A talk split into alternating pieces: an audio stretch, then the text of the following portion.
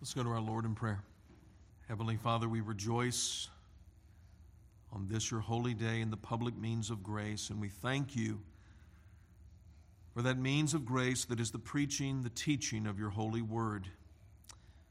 And so now at this time, as we reopen your holy scriptures to hear them expounded, we pray, Father, that they will run and be glorified, that nothing will encumber, nothing will hinder the hearing of your word and truth, that nothing will hinder their faithful preaching. We pray that by the convincing power of the Holy Spirit, that this will be another day under the preaching of your word where we will be more sanctified, that we will be more conformed to the image of Christ Jesus our Lord by the truth of your holy, infallible, inerrant word. These things we pray and ask by faith in the name of Jesus Christ our Lord, for his sake. Amen. I invite you to take the word of God and let's open up to the book of Titus. Titus chapter two. God willing, next Sunday we will be back in John. But today we are finishing this two-part series in Titus chapter two. We're going to begin reading at verse six through verse eight. Likewise, urge the younger men to be self-controlled. Show yourself in all respects to be a model of good works, and in your teaching show integrity, dignity, and sound speech that cannot be condemned, so that an opponent may be put to shame, having nothing evil to say about us. And so reads the infallible, the inerrant, authoritative, and sufficient word of the living, eternal, and holy God. In his timely and significant book, Nine Marks of a Healthy Church, Mark Dever gave one of the most unique definitions to church membership. It is unique because it is rare to understand church membership in this way, but what's most important about his definition is that it is biblical. Dever wrote this. He said, membership in a church is that church's corporate testimony to the individual member's salvation. Listen to that again. Membership in a church is that church's corporate testimony to the individual member's salvation. In other words, when someone joins a local church, the affirmation of the church body receiving that individual as a member is their collective endorsement of that person's professed salvation. Now, Dever goes on from here to expound this statement by saying, for a church to practice biblical church membership requires not perfection, but honesty. It calls not for bare decisions, but for real discipleship. It is made up not of individual experiences alone, but of corporate affirmations by those in covenant with God and with each other.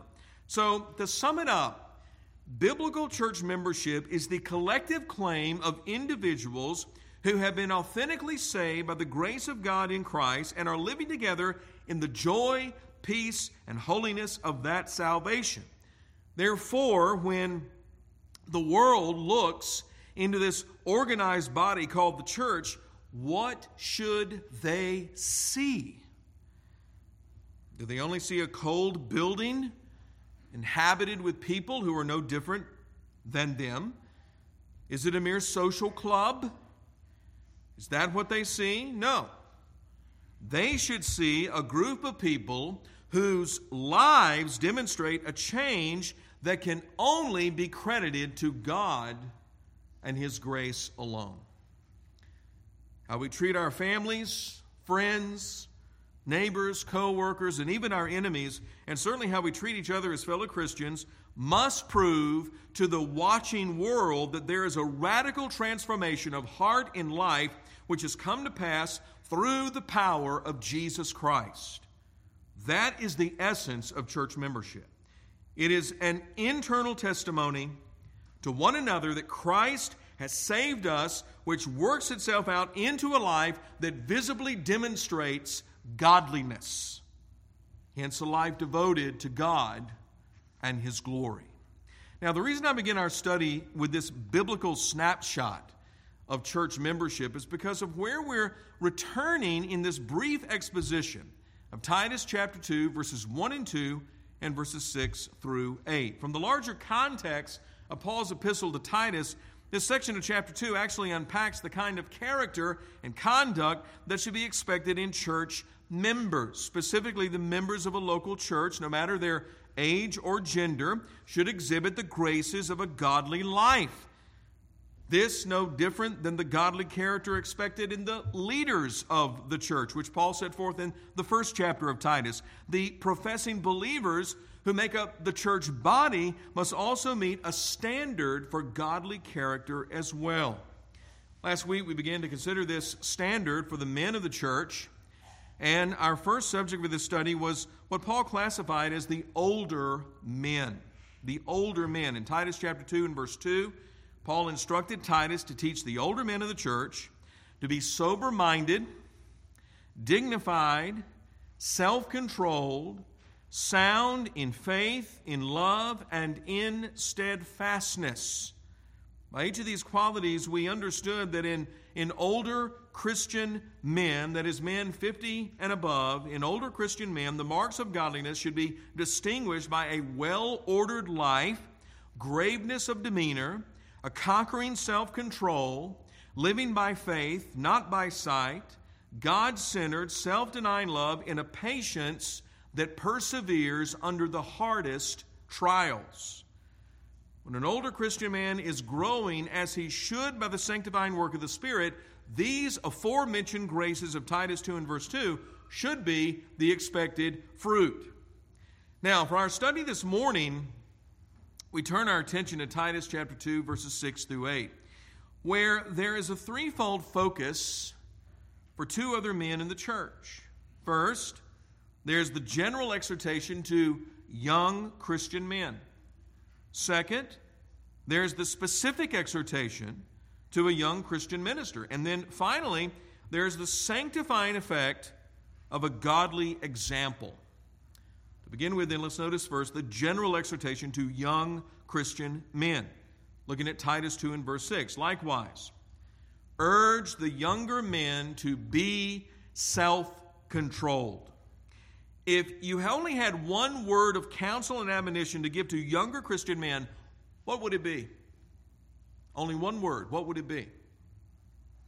If you stood before a room full of Christian men, say in their forties, thirties, twenties, even in their teens, what one singular word of life-giving counsel would you leave with them? I believe that for the vast majority of us, we would not tell We would not tell these younger Christian men to be self-controlled. In fact, I strongly doubt if such an exhortation would even come into our thinking. But when the Apostle Paul wrote this letter to Titus, understand, the Holy Spirit divinely, supernaturally breathed into Paul the very wisdom of God for younger Christian men. And that heavenly wisdom strongly appealed to the greatest need younger Christian men have for their sanctification. They need to be self-controlled. Now, it should be noted that this grace of self-control is the same grace Paul stresses for the older men and the younger women in Titus chapter two. But to the younger men, he singles out this grace as the overarching sanctified mark of godliness, which should be seen in them as of first importance. But why this grace? Why is it so mandatory for younger Christian men to be particularly self controlled.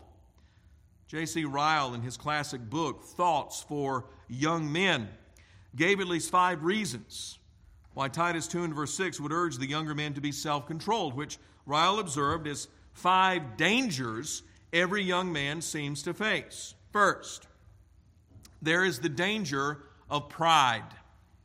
The danger of pride. Ryle said, like young horses, young men cannot bear the least self-control. They must needs be independent and have their own way. They seem to think, like those whom Job mentioned, we are the people, and wisdom shall die with us. And this, Ryle says, is nothing but pride. Second, there is the danger of loving pleasure. Again, Ryle said of young men in this regard, youth is the time when our passions are strongest, and like unruly children cry most loudly for indulgence. Youth is the time when we have generally most health and strength. Death seems far away, and to enjoy ourselves in this life seems everything. Youth is the time when most people have few earthly cares or anxieties to take up their attention. And all these things help to make young men think of nothing so much as pleasure. Third, there's the danger of thoughtlessness and inconsideration. On this point, Ryle observed, young men, none are in more danger of this than yourselves. You know little of the perils around you, and so you are heedless how you walk. You hate the trouble of sober, quiet thinking, and so you form wrong decisions and run your heads into sorrow. This world is not a world in which we can do well without thinking, and least of all do well in the matter of our souls. Consider your way, says the Word of God. Stop and think. Consider and be wise. Fourth, there's the danger of a contempt for the things of God. Ryle lamented over this about young men when he said, I always observe that none pay so little outward respect to the things of God as young men. None attend so badly on the means of grace. None take so little part in worship services. None read the Bible so little or listen to preaching so little as young men. Young men seem to think that they do not need these things. They may be good for women and old men, but not for them. They appear ashamed of seeming to care about their souls before God. Fifth and finally, there is the danger of fearing man's opinion. Fearing man's opinion. J C. Ryle spoke very soberly to this issue. He said, the thought, what will my family and friends say or think of me, nips many a good inclination in the bud.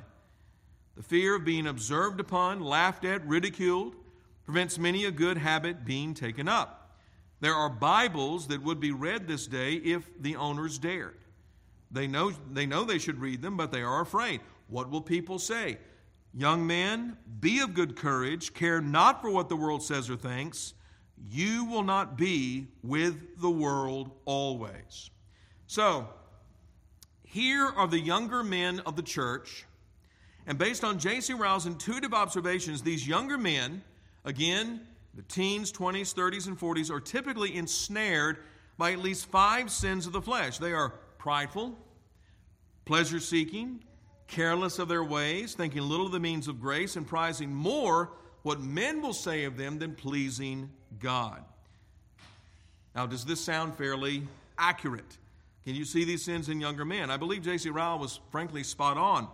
He was a keen and wise watcher of young men, and what, what he saw in young men over a hundred years ago hasn't changed in the slightest today.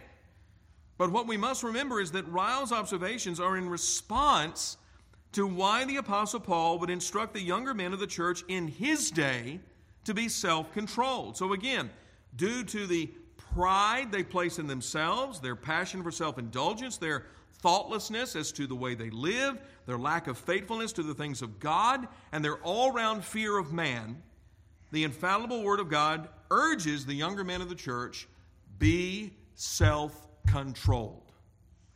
Now, at this point, I think it would be very helpful to understand exactly what self-control is, as it is used here in Titus two and verse six, combined, of course, with the testimony of other Scripture passages. Since this is to be the premium mark of godliness in the younger men of the church, then we need to take a few moments to make sure that we are clear, absolutely clear, as to what is being called for by divine inspiration. The word itself Paul employs here is a Greek verb which carries the idea of having good judgment and sound thinking and thus exercising self-control. The same word is used, for example, in Mark five fifteen as describing the healed demoniac clothed in his right mind. In Romans twelve and verse three, we see the same word used as a matter of exhortation when Paul says to the church at Rome that they must not think more highly of themselves than they ought, but to think of themselves with sober judgment. So then when Paul urges the younger men to be self-controlled, he is exhorting them essentially to think soberly about themselves. To think soberly about themselves. How they view themselves, their circumstances, and relationships, and responsibilities, and strengths, and weaknesses, and sins. How they perceive their lives as a whole must be with thoughts and perceptions that are clear, honest, sound, and sensible. And to achieve this, their self-perception must be biblical. Now, to tease this out practically, we can say this. Biblical self-control is living within boundaries, thinking before acting, and casting one's complete dependence on Christ and away from self. Let's break this down. In the first place, if we're exercising self-control, then we will live within boundaries. We will live within boundaries. Proverbs twenty-five twenty-eight teaches us, like a city whose walls are broken down is a man who lacks self-control. To be self-controlled, then, we must take practical steps in building walls of protection that will keep us from being overtaken by those things that will tempt us most to sin. For younger men, this would mean guarding their hearts from delusions of self-importance, idolizing pleasure and the praise of men, and being indifferent to the things of God. To such typical snares, a young Christian man must surround his life within the walls of God's Word that will remind him of his own remaining sin, the emptiness of worldly pleasures, the, the danger of prizing man's praise, and the supreme importance and eternal joy of giving themselves to God. What the Word of God teaches on these matters will strengthen younger Christian men to think soberly and not foolishly, and thus to live within boundaries which will enable them to fight faithfully against their besetting sins. In the second place, to exercise self-control, we need to think before we act. We need to think before we act. At the heart of self-control is possessing sound judgment, which could also be understood as having wisdom. Based on God's Word, wisdom is living a biblically informed life. It is remembering the fear of the Lord and God's instruction before we proceed. It is thinking before we act. It is considering the consequences of our actions in contrast to giving no thought to the way of life. It is remembering what the Lord hates and choosing to hate those things too. It is learning from the lessons of the past. It is meditating on the good instruction we have received and being suspicious of our ability to justify our own plans and desires. Now, for young Christian men, having such wisdom as this is vital to their growth in Christ, not to mention their growth in every area of their life. What I typically see in the younger men of the church, especially those in their late teens and twenties, is a zeal for God that has no self-control. It is not tempered by wisdom, which would lead them to think before they act. Instead, these, these young Christian men believe that as long as they have an unbridled passion for God, everything else will take care of itself. So everything they do in the name of Christ is purely acting on impulse rather than being truly informed by God's Word. They live on zeal rather than truth. And the results of this kind of behavior produces young Christian men who are arrogant, despising authority, having no use for the importance and value of the local church, and no category for living a holy life. They are thoughtless, careless, reckless in how they treat other Christians. As long as they can plant their flag and be heard, then who cares? Who cares how it will affect the rest of the church, nor what kind of witness it will bring to the world. But what these young Christian men lack is self-control. Specifically, the wisdom of self-control to think soberly, to think carefully, to think cautiously before they take the first step to act in what they would claim is for the Lord. In the third and final place, to exercise self-control is to cast one's complete dependence on Christ and away from self. Now, this last point about biblical self-control is of colossal importance. We must be very clear. Biblical self-control is not self-reliance or self-dependence or self-improvement or self-focus. When Paul urges the younger men of the church to be self-controlled, he is not calling on them to control themselves by the act of raw willpower. No, self-control is appealed to in God's holy word. Listen, it is a gift of God's grace wrought in the heart of the believer by the Holy Spirit. Hence, Galatians five twenty-three classifies self-control as what? The fruit of the Spirit.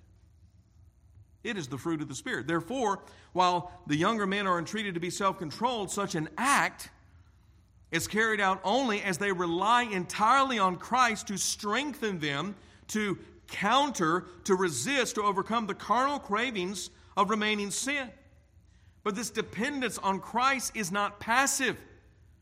It's not let go and let God. Far from it. As we look to Christ for the power to be self-controlled, we are responsible to work this grace out in our lives by wisely cultivating a thoughtful, careful life whereby we obey God in spite of what our flesh is craving. This means to work from Romans chapter six, twelve, and thirteen.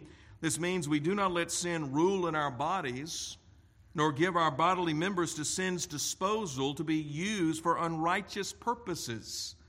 Rather, we continually give ourselves to God, placing our bodies in His service to be used for His pleasure. Moreover, we set our minds on godly thoughts as we would meditate on God's Word, setting a garrison of holiness in our hearts to fight off the temptations of the world, the flesh, and the devil.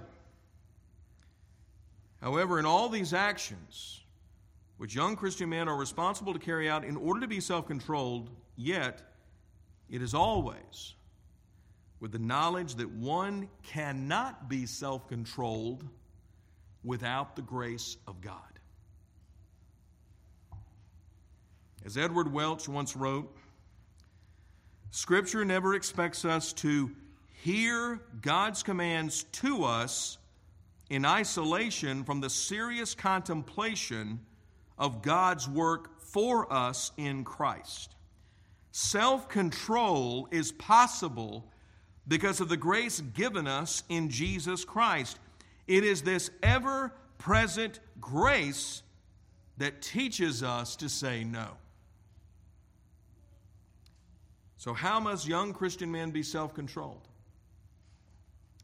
Live within the boundaries that would be ordered by the Word of God. Think wisely, wisely before taking any action. And above all, always depend solely on Christ and His grace to empower you to live a self-controlled life.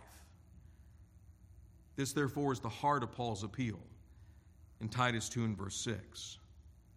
But now that we've considered this general exhortation to the young Christian men, let's move on in our study to the next group of Christian men whom Paul addresses as we look at the specific exhortation to a young Christian minister. Look at me at verses seven and eight of Titus chapter two. Show yourself in all respects to be a model of good works. And in your teaching show integrity, dignity, and sound speech that cannot be condemned, having addressed the younger men, Paul now turns his instructions directly on Titus himself, calling and challenging this young pastor to be a model by both his life and teaching to the church as a whole. This word translated model is the, is the Greek noun which was used originally to denote an impression made by a seal or the stamp made by a die. Employed here in Titus two seven in an ethical sense, Paul is imploring this young minister to set his life and doctrine before the church as a pattern worthy for others to follow.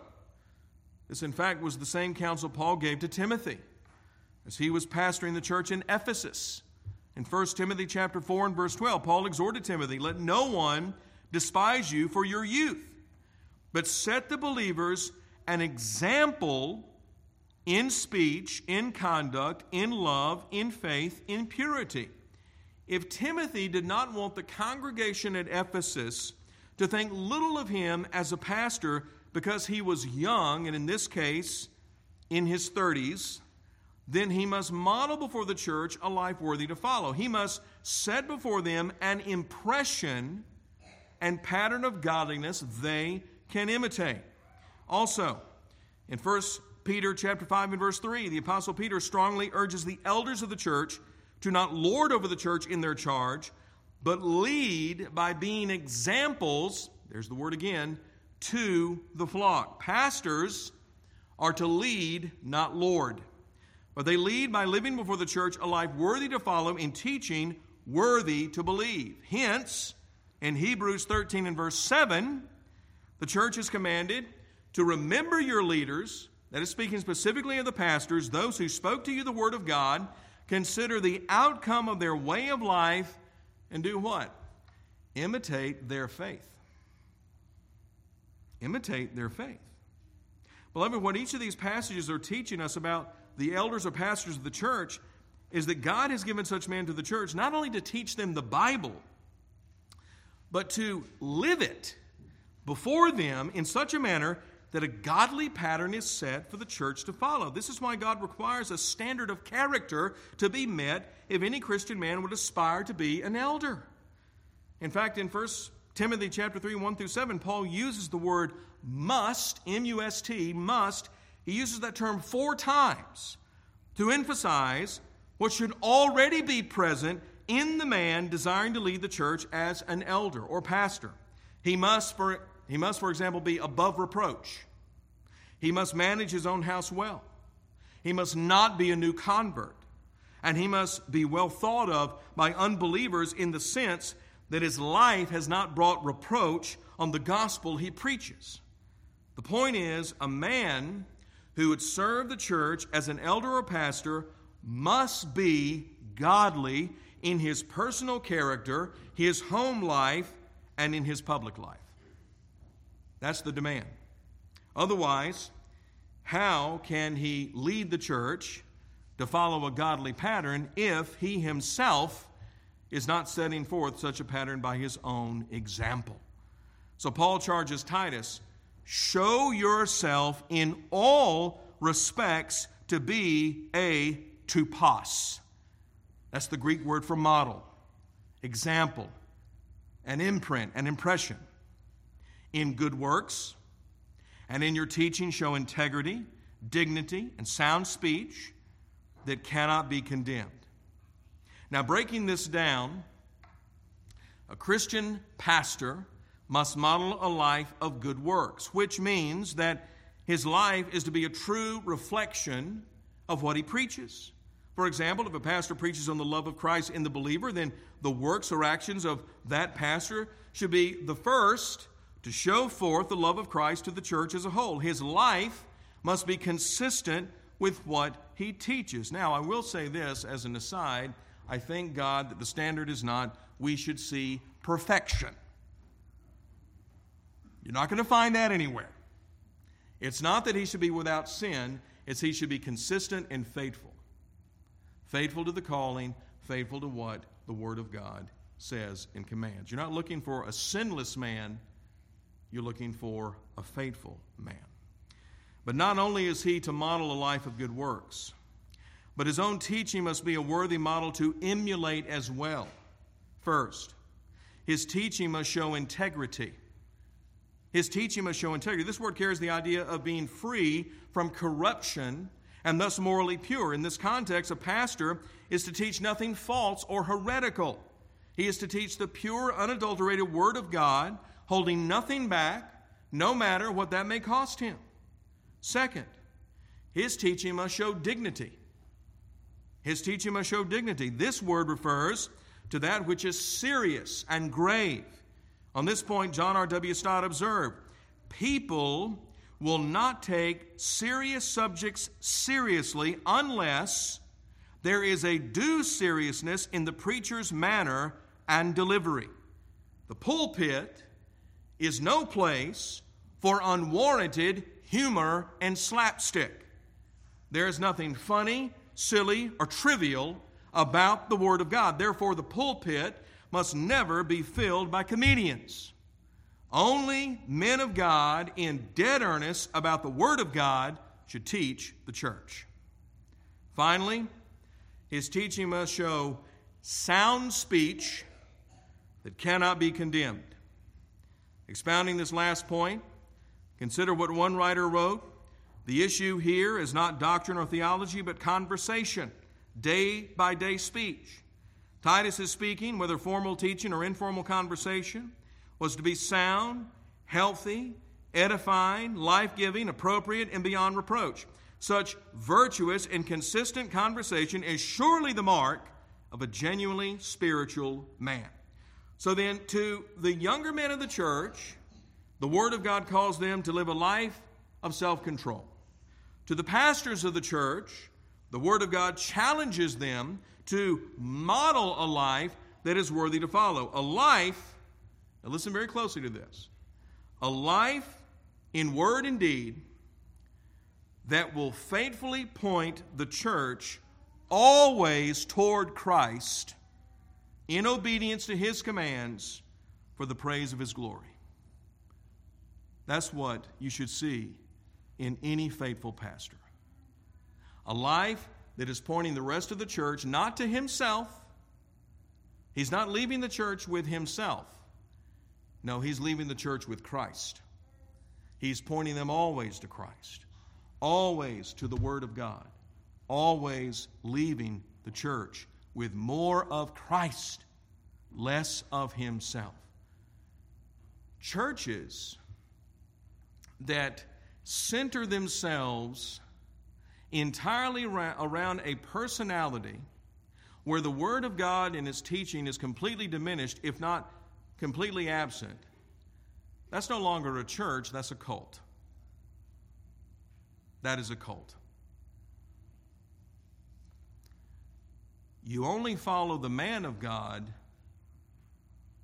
if he is following God, if he is following Christ.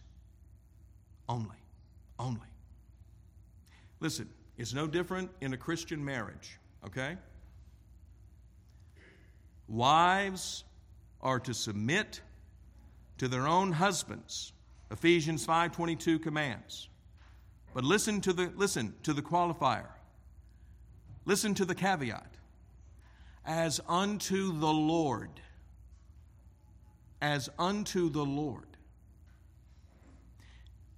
If your husband, obviously I'm speaking now to the wives, if your husband is trying to lead you into sin, you don't go there. You don't submit. You don't follow. You only follow him if he's following Christ. That's it. If he's not following Christ, then you say to him as lovingly as you can, I cannot go with you there. I cannot go with you there. Because obedience to Jesus Christ, that's the priority. That's what's chief. That's above all. That's above all. And the same holds true in the local church. Same holds true. That's why in Hebrews thirteen seventeen, when it says to you church members to be obedient and submissive to me as your pastor, there's a limit to that obedience and submission. Let me tell you what the limit is. It's right here. Your obedience and submission to me as your pastor is in obedience and submission to what is being taught to you from the Word of God. You're not obeying and submitting to the man. You're obeying and submitting what the man is teaching you from the Word. That's the limit. That's the clarification. Otherwise, again, you got a cult going if you're following strictly the personality. Look at all the non-Christian cults. Look at all of them. They all center around a personality. Joseph Smith Junior, Brigham Young, Charles Taze Russell, Mary Baker Eddy, all those personalities, all founders of non-Christian cults. They never told their followers to go to God, to go to Christ, to go to the Word. No, they wanted their followers to follow strictly them. Their word, not God's word. That's a cult. So I clarify that to you, just so you know that you're not part of a cult here at Providence, even though people outside of here think you are. Now you have something really to tell them. But in our final major point of study, Paul turns the attention of the entire church, the entire church, to consider the sanctifying effects of a godly life. The sanctifying effects of a godly life. Look with me at the latter half of verse eight. So that an opponent may be put to shame, having nothing evil to say about us. These opening words in this last section of Titus two eight form a purpose clause for why Paul has set forth such high and holy standards, not only for Titus as a pastor, but for the church as a whole. So if we raise the questions, why is it that the older men and women and the younger men and women are called by God to live lives of godliness and holiness? Why is Titus, representing all pastors, why is he mandated to model a godly life before the church? Why such immense standards and enormous expectations for the church? It is for this purpose, that an opponent may be put to shame, having nothing evil to say about us. That's why. Now, what does that mean? It means simply that when any adversary of Christ and his gospel makes an audacious, unwarranted accusation against a Christian, the clear and undeniable testimony of that believer's life as a life of godliness should be so universally known that the accuser cowers in shame because of his false charges. This is the power and sanctifying effect of a life exhibiting authentic godliness. Teasing out what this means for evangelism, John MacArthur wrote this. He said, "The true effectiveness of evangelism does not come from man-made methods, strategy, or marketing techniques adapted from the culture, but from the genuine virtue, moral purity, and godliness of believers whose lives give proof of the truth of God's word and the power of Christ to redeem men from sin. That is what silences the critics and makes the gospel believable." This is why it is not enough, listen, it is not enough to just get the gospel right. That is not enough. No. Let's be very clear about this.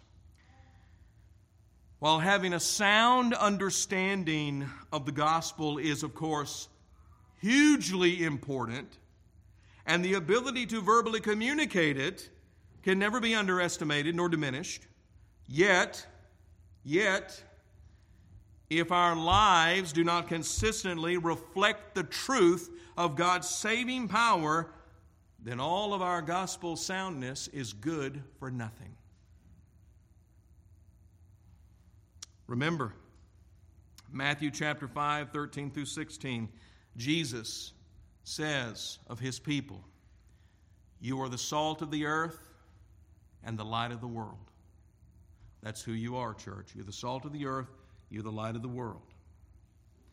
As salt and light, our lives should not only oppose sin and manifest the righteousness of the gospel by our words, but also by our deeds, by how we live. But when our words and deeds do come together in harmony and conformity to the gospel, then we're told here in Titus two and verse eight, then our opponent will be put to shame, having nothing evil to say about us. Now, very important clarification here. These words in Titus two and verse eight, they are not a promise that we will never be persecuted if we're living godly lives. Do not misinterpret this text for that. On the contrary, God promises us in first in Second Timothy chapter three verse twelve that all his people will suffer persecution if what? If we live godly lives. Okay? If we live godly lives, the word of God says in Second Timothy three twelve, you will suffer persecution. You will suffer persecution. However, the point of Titus two eight is that if we are living godly lives, then those who oppose the gospel will have no legitimate criticisms to charge against us. Instead, they will end up being ashamed for their opposition to the truth because the manner of our living clearly exhibited the truth which they oppose. That's the point of Titus two and verse eight. So in closing our study of Titus two, verses six through eight, not to mention verses one and two from last week in Titus chapter two, let me raise some pertinent searching questions. And here is the chief of all questions. What kind of model or pattern are we leaving others to follow? You see, it's not just the pastor who's in the hot seat here. You're all in the hot seat. What kind of model or pattern are we leaving others to follow? To the younger Christian men, are you self-controlled? Are you self-controlled? Are you, so, are you a sober-minded man? Do you live within boundaries? Do you think before you act? Can you remember a time? Here's a question. Can you remember a time when you actually said no to sinful desires and carried out that resistance with faithful obedience to Christ? And are you looking to Christ always for the strength to enable you to be self-controlled? Is that true of you? Moreover, are your priorities in the order that glorifies God and makes much of Him in your life? Teasing this out in practical matters.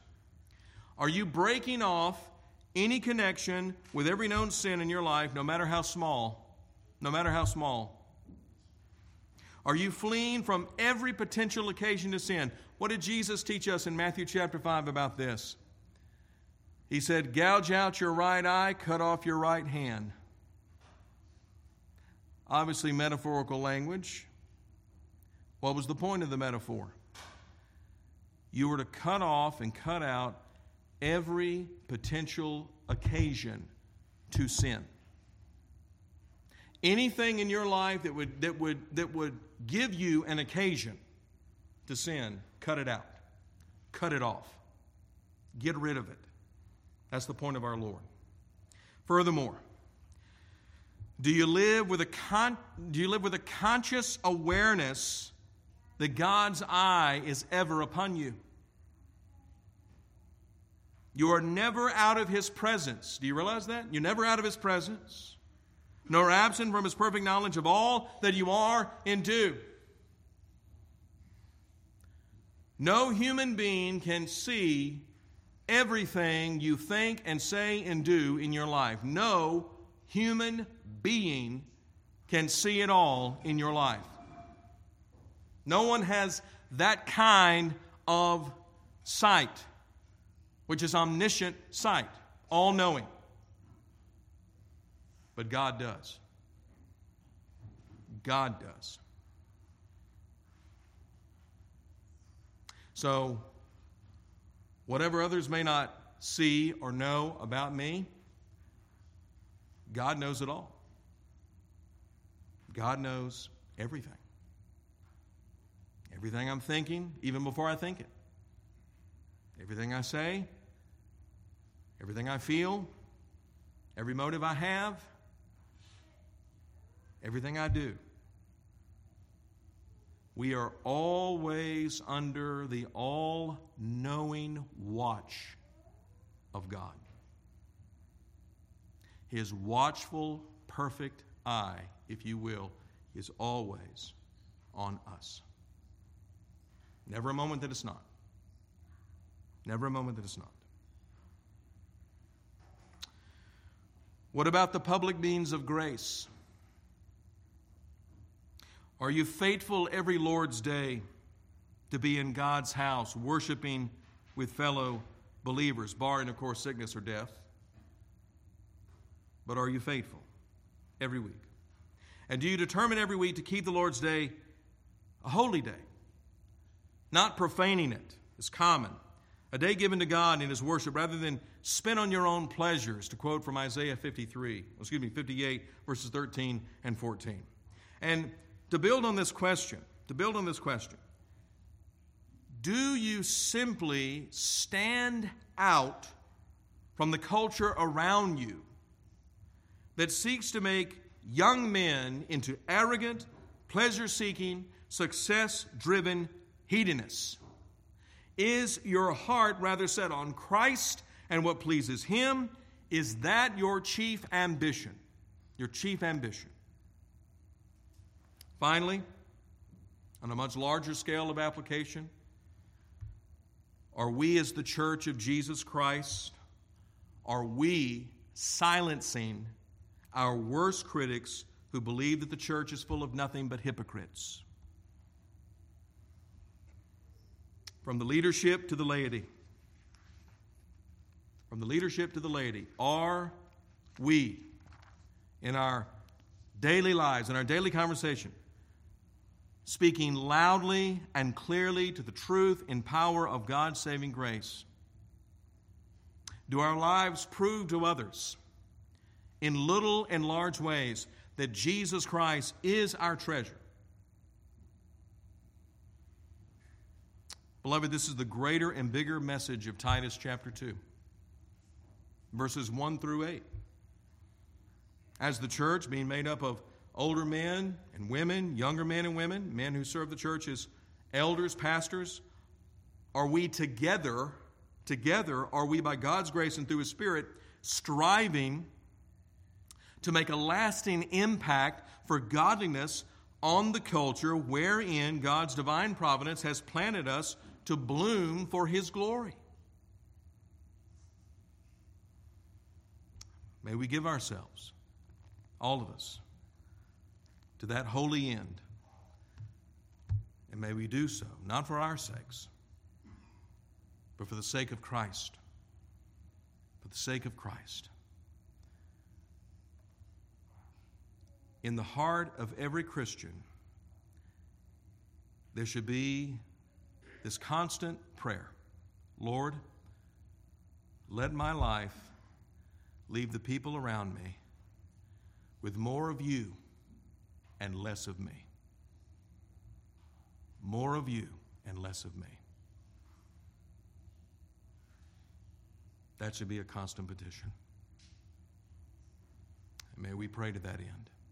Let's pray. Our Holy Father,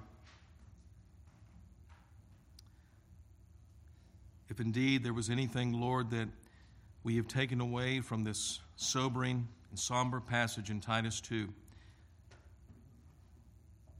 it is that no matter who we are as Your people, as fellow Christians, how we live our lives matters. And it matters, Lord, as we have been taught this morning, to everyone around us. We recognize, Father, that our lives make an impression. They make an imprint.